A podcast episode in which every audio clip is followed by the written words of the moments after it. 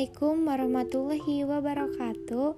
Halo semuanya, kenalin nama aku Rachel Sirahayu Sambas dari kelas 11 IPA 5 nomor absen 27 Tujuan aku bikin podcast kali ini untuk memenuhi tugas dari Ibu Ayu selaku guru bahasa Indonesia di SMA Negeri 1 Cianjur. Judul podcast kali ini adalah cara agar kita tidak malas Tujuan aku ngambil judul ini adalah agar para pendengar atau para pembaca bisa melakukan hal yang lebih produktif dan tidak malas. Sasaran pembaca kali ini adalah siapa pun yang ngerasa dirinya malas, apalagi para pelajar ya, jangan sampai malas. Terus, apa sih malas itu? Malas sering banget dikaitkan dengan dua perilaku, yaitu prokrastinasi yang artinya menunda-nunda, dan idlessness yang artinya berdiam diri tanpa melakukan apa-apa. Siapa pun pasti pernah merasakan malas, apalagi di masa sekarang ya yang lebih banyak menghabiskan waktu di rumah. Padahal kita bisa melakukan hal-hal yang lebih produktif. Contohnya aku. Aku sering banget males ngerjain tugas yang akhirnya menumpuk karena aku lebih milih nonton daripada ngerjain tugas.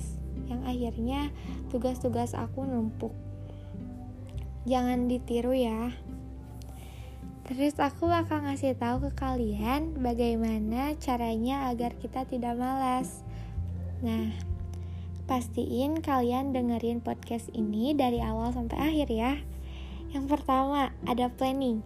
Contohnya, membuat rencana apa yang harus kita lakukan di hari ini dan wajib banget kita kerjain.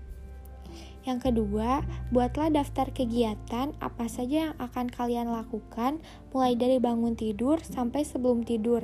Dengan membuat daftar ini, setiap harinya akan terjadwal dan kalian tidak akan lupa apa yang harus kalian kerjain di hari ini. Yang ketiga, buatlah target. Dengan adanya target, kalian akan berusaha untuk mencapai target tersebut dan ketika berhasil, kalian berilah sedikit self reward karena supaya kita semangat menjalani target yang selanjutnya kayak gitu. Lalu yang keempat, hindari benda atau kegiatan yang membuat kita malas. Karena dengan melakukan hal itu, kegiatan atau pekerjaan yang seharusnya dikerjakan akan terbengkalai. Yang kelima, tidak menunda-nunda pekerjaan. Karena nanti di akhir deadline akan keteteran. Contohnya, tugas sekolah yang menumpuk jika tidak dikerjakan secara langsung pasti akan semakin banyak yang tertunda. Yang keenam, dan jangan lupa ya, ini yang paling penting, pola hidup yang teratur. Dengan banyaknya aktivitas, pasti kita perlu yang namanya istirahat yang cukup dan pola makan yang sehat. Nah, itu tips dari aku. Cobalah untuk menerapkan cara-cara yang telah aku jelaskan tadi agar kita dijauhkan dari sifat malas karena malas biasanya disebabkan oleh kurangnya motivasi untuk melakukan sesuatu. Sifat yang seperti itu wajib banget kita jauhi. Nah, mungkin cukup sekian yang bisa saya sampaikan. Mohon maaf bila ada kata-kata yang kurang berkenan. Mohon dimaafkan ya. Wassalamualaikum warahmatullahi wabarakatuh. Dadah semuanya.